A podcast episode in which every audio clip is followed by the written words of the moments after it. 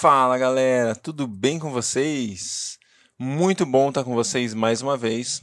Hoje nós vamos continuar a nossa leitura bíblica em um ano e é o terceiro dia da décima semana.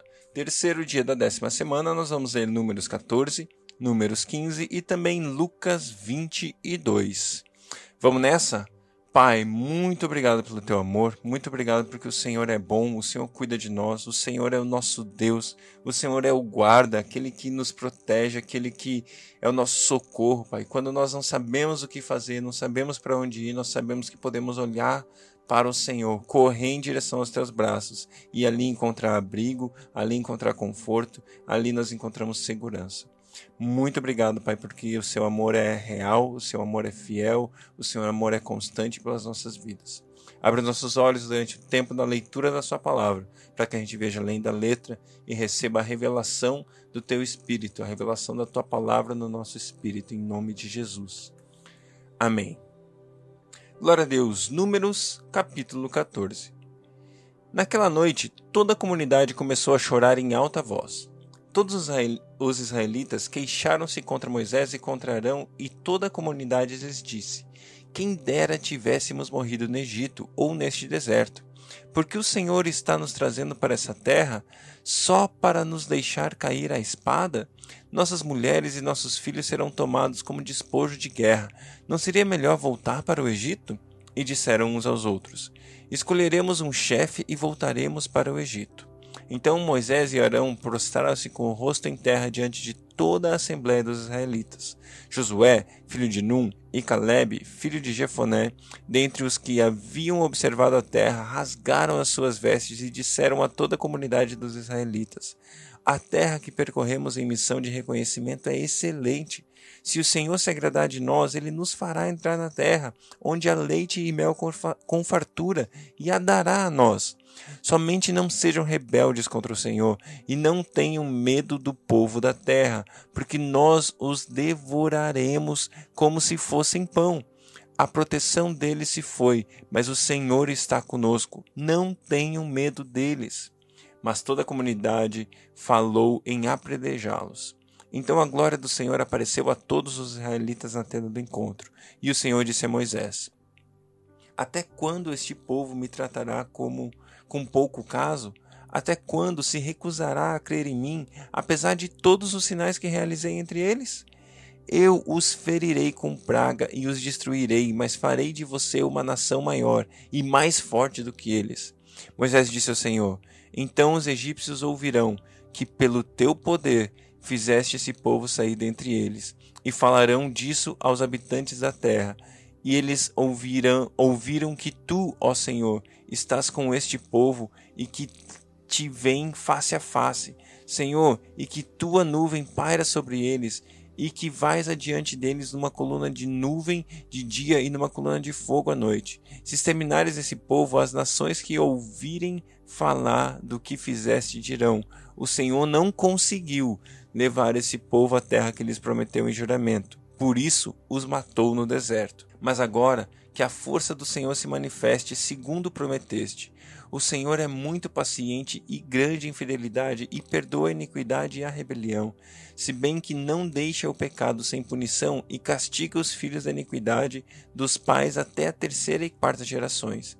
Segundo a tua grande fidelidade, perdoa a iniquidade deste povo, como a este povo tens perdoado desde que saíram do Egito até agora. O Senhor respondeu: Eu o perdoarei, conforme você pediu.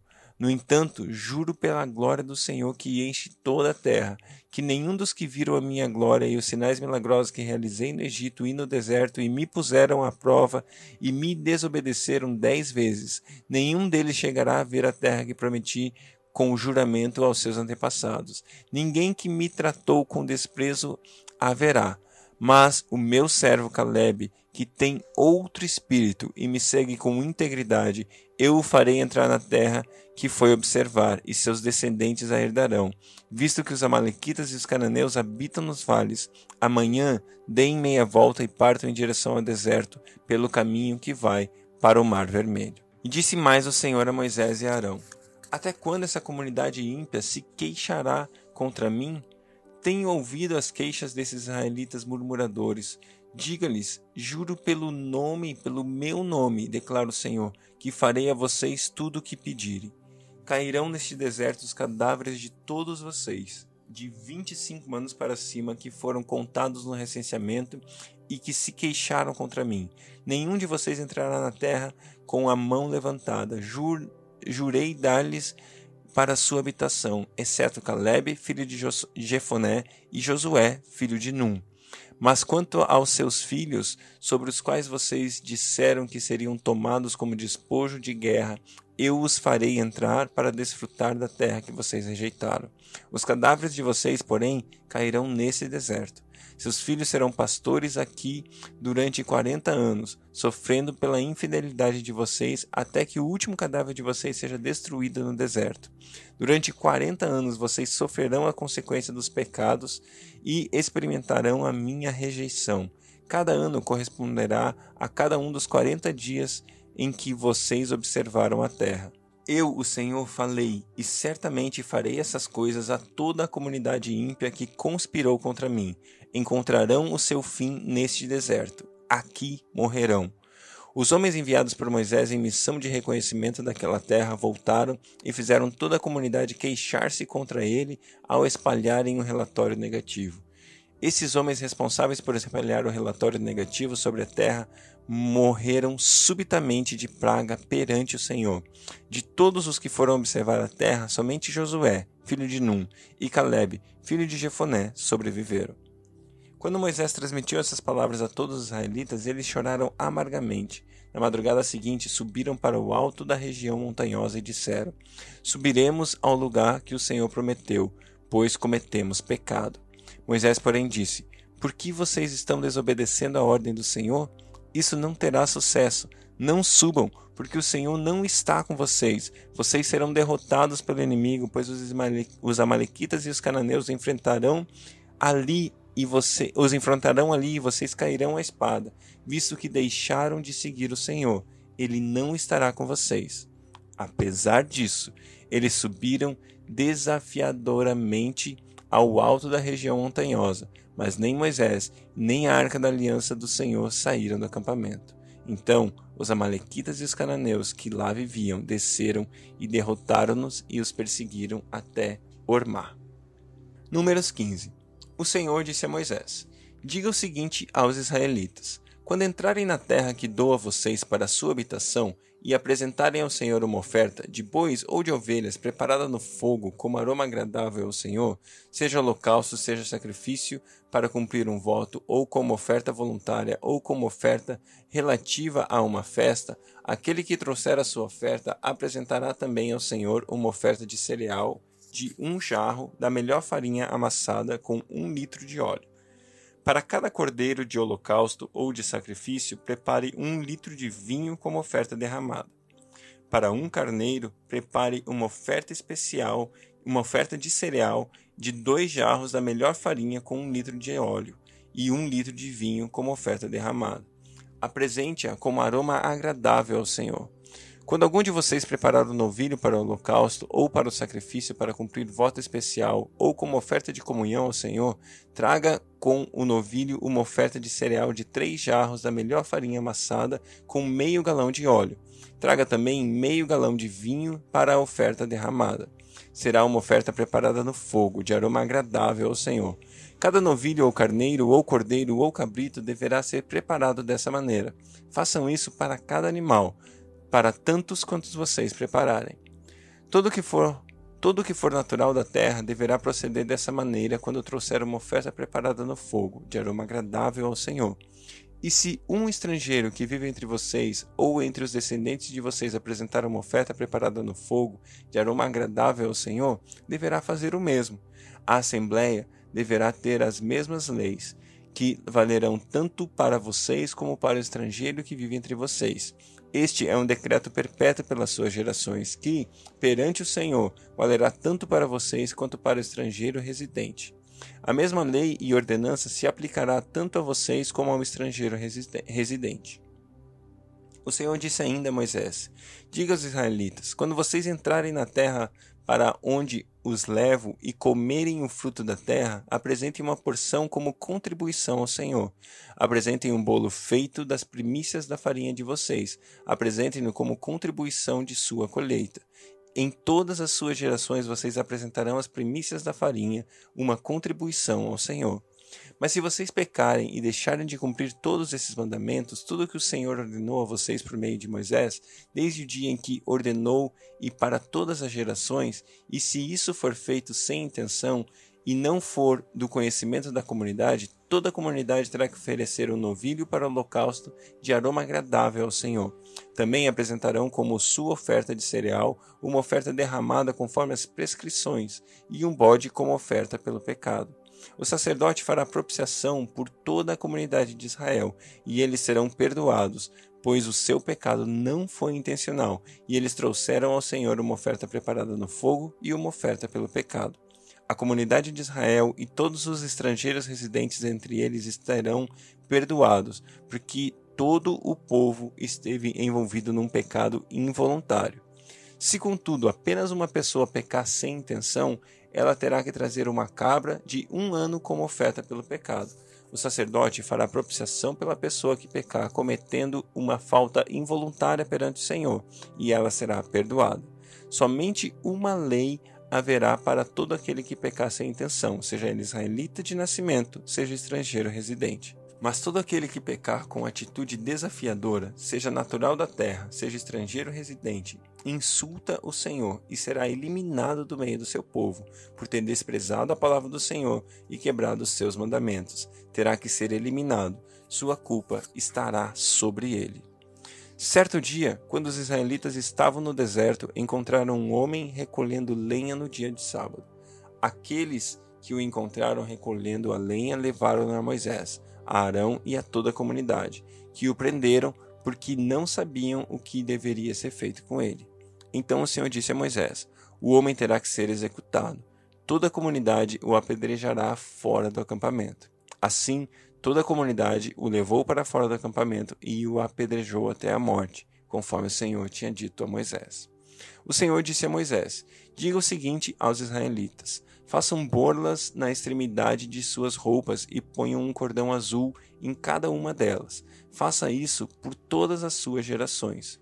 Quando vierem, quando virem essas borlas, vocês se lembrarão de todos os mandamentos do Senhor, para que lhes obedeçam e não se prostituam nem sigam as inclinações do seu coração ou dos seus olhos Assim vocês se lembrarão de obedecer a todos os meus mandamentos, e para o seu Deus vocês serão um povo consagrado. Eu sou o Senhor, o seu Deus, que os trouxe do Egito para ser o Deus de vocês. Eu sou o Senhor, o seu Deus. O texto de Números 14 nos mostra muito aquele espírito diferente de Josué e de Caleb. Existe uma, uma intenção, existe uma fé, existe uma vontade, um coração diferente. A palavra fala de um espírito diferente. Estava sobre Josué e Caleb. Nós vemos durante todo o texto, durante todo o Números em, e até mesmo em Êxodo, que Josué ele escolheu estar debaixo da liderança de Moisés.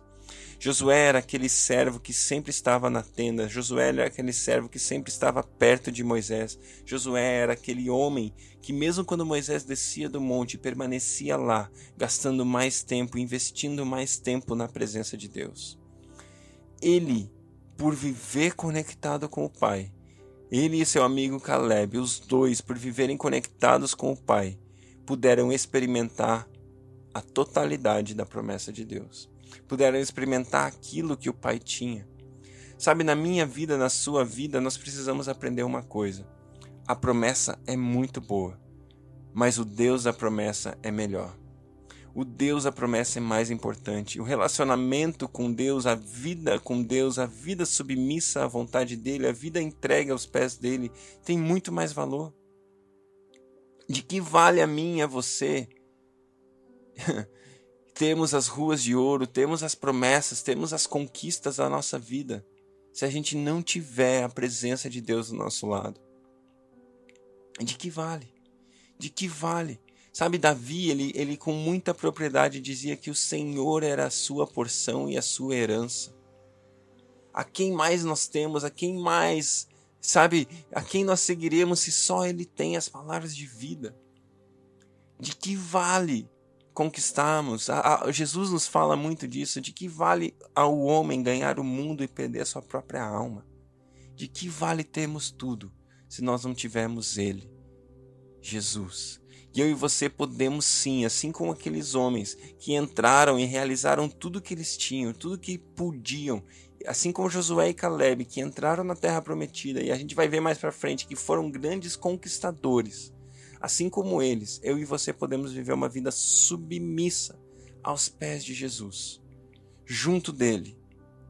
Porque eu te garanto, o valor disso é maior do que milhões de tesouros é melhor estar com Ele, é melhor conquistar com Ele. A conquista que eu e você podemos ter sem Jesus não é conquista, não é vitória, é derrota. Mas eu e você, quando andamos com Ele, conquistamos para a vida eterna. Fazemos além do tesouro da terra, os tesouros do céu, que nós vamos desfrutar eternamente. Lucas capítulo 22 Estava se aproximando a festa dos pães sem fermento, chamada Páscoa. E os chefes dos sacerdotes e os mestres da lei estavam procurando um meio de matar Jesus, mas tinham medo do povo. Então Satanás entrou em Judas, chamado Iscariotes, um dos doze. Judas dirigiu-se aos chefes dos sacerdotes e aos doze e aos oficiais da guarda do templo e tratou com eles como lhes poderia entregar Jesus. A proposta muitos agradou e lhes prometeram dinheiro. Ele consentiu e ficou esperando uma oportunidade para lhes entregar Jesus quando a multidão não estivesse presente. Finalmente chegou o dia dos pães sem fermento, no qual devia ser sacrificado o cordeiro pascual. Jesus enviou Pedro e João dizendo: Vão preparar a refeição da Páscoa. Onde queres que a preparemos? perguntaram eles. Ele os respondeu: Ao entrar na cidade, vocês encontrarão um homem carregando um pote de água. Sigam-no até a casa em que ele entrar e digam ao dono da casa. O mestre pergunta: Onde é o salão de hóspedes no qual poderei comer a Páscoa com os meus discípulos? Ele lhes mostrará uma sala ampla no andar superior, com, é, toda mobiliada. Façam ali os preparativos. Eles saíram e encontraram tudo como Jesus lhes tinha dito. Então prepararam a Páscoa. Quando chegou a hora, Jesus e os seus apóstolos reclinaram-se à mesa e disse-lhes: Desejei ansiosamente comer essa Páscoa com vocês antes de sofrer, pois eu digo: não comerei dela novamente até que se cumpra no reino de Deus. Recebendo um cálice, ele deu graças e disse: Tomem isso e partilhem uns com os outros, pois eu digo que não beberei outra vez do fruto da videira até que venha o reino de Deus. Tomando o pão, deu graças, partiu e deu aos seus discípulos, dizendo: Isso é o meu corpo dado em favor de vocês. Façam isso em memória de mim. Da mesma forma, depois da ceia, tomou o cálice, dizendo: Este é o cálice da nova aliança no meu sangue, derramado em favor de vocês. Mas eis que a mão daquele que me, que me vai trair está com a minha sobre a mesa. O filho do homem vai como foi determinado, mas depois mas ai daquele que o trair. Eles começaram a perguntar uns aos outros: qual deles iria fazer aquilo? Surgiu também uma discussão entre eles acerca do qual era considerado maior.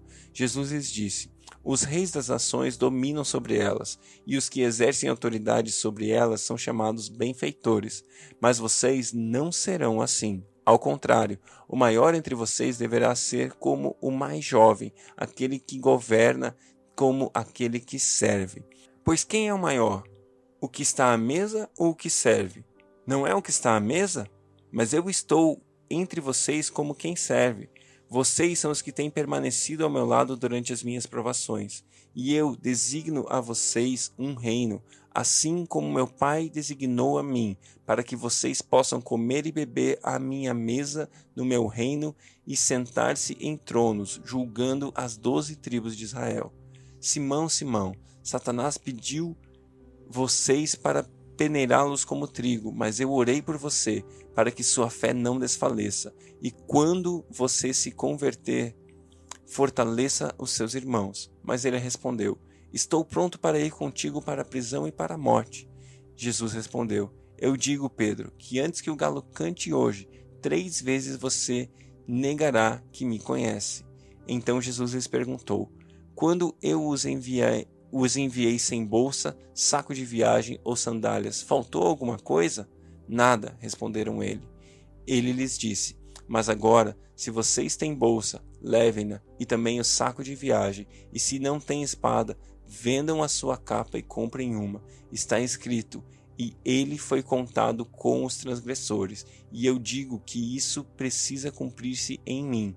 Sim, o que está escrito ao meu, meu respeito está para se cumprir. Os discípulos disseram: Vê, Senhor, aqui estão duas espadas. É o suficiente, respondeu ele. Como de costume, Jesus foi para o Monte das Oliveiras e os seus discípulos o seguiram. Chegando ao lugar, ele lhes disse: Orem para que vocês não caiam em tentação. Ele se afastou deles a uma pequena distância, ajoelhou-se e começou a orar. Pai, se queres, afaste de mim esse cálice. Contudo, não seja feita a minha vontade, mas a tua. Apareceu-lhe o anjo do céu que o fortalecia. Estando angustiado, ele orou ainda mais intensamente, e seu suor era como gotas de sangue que caíam ao chão. Quando se levantou da oração e voltou aos discípulos, encontrou-os dormindo, dominados pela tristeza. Por que estão dormindo? perguntou-lhes. Levante-se e orem para que vocês não caiam em tentação. Enquanto ele, está, ele ainda falava, apareceu uma multidão conduzida por Judas, um dos doze. Este se aproximou de Jesus para saudá-lo com um beijo. Mas Jesus lhe perguntou: Judas, com um beijo você está traindo o filho do homem? Ao verem o que ia acontecer, os que estavam com Jesus lhe disseram: Senhor, atacaremos com espadas? E um deles feriu o servo do sumo sacerdote, decepando-lhe a orelha direita. Jesus, porém, respondeu: Basta! E tocando na orelha do homem, ele o curou. Então Jesus disse aos chefes dos sacerdotes, aos oficiais da guarda do templo e aos líderes religiosos que vinham procurá-lo: Estou eu chefiando alguma rebelião para que vocês tenham vindo com espadas e varas? Todos os dias eu estive com vocês no templo e vocês não levantaram a mão contra mim. Mas esta é a hora de vocês, quando as trevas reinam. Então, prenderam, prendendo-o, levaram para a casa do sumo sacerdote. Pedro o seguia à distância. Mas quando acenderam o fogo no meio do pátio e se sentaram ao redor dele, Pedro sentou-se com eles. Uma criada o viu sentado ali à luz do fogo, olhou fixamente para ele e disse: Este homem estava com ele. Mas ele negou: Mulher, não o conheço. Pouco depois, um homem o viu e disse: Você também é um deles. Homem, não sou, respondeu Pedro. Cerca de uma hora mais tarde, outro afirmou: Certamente esse homem estava com ele, pois é galileu. Pedro respondeu: Homem, eu não sei do que você está falando. Falava ele ainda quando o galo cantou. O Senhor voltou-se e olhou diretamente para Pedro. Então Pedro se lembrou da palavra que o Senhor lhe tinha dito: Antes que o galo cante hoje, você me negará três vezes. Saindo dali, chorou amargamente. Os homens que estavam detendo Jesus começaram a zombar dele e bater nele. Cobriam os seus olhos e perguntavam: Profetize, quem foi que bateu em você? E lhe dirigiam, e lhe, e lhe dirigiam muitas outras palavras de insulto. Ao amanhecer, reuniram-se no sinédrio, tanto os chefes dos sacerdotes quanto os mestres da lei, e Jesus foi levado perante eles. Se você é o Cristo, diga-nos, disseram-lhe. Jesus respondeu: Se eu vos disser, não crereis em mim, e se eu vos perguntar, não me respondereis. Mas de agora em diante o Filho do Homem estará assentado à direita do Todo-Poderoso. Perguntaram-lhe todos: Então você é filho de Deus? Vós estáis dizendo que sou, responderam ele. Respondeu ele. Eles disseram: Por que precisamos mais testemunhas? Acabamos de ouvir dos próprios lábios dele.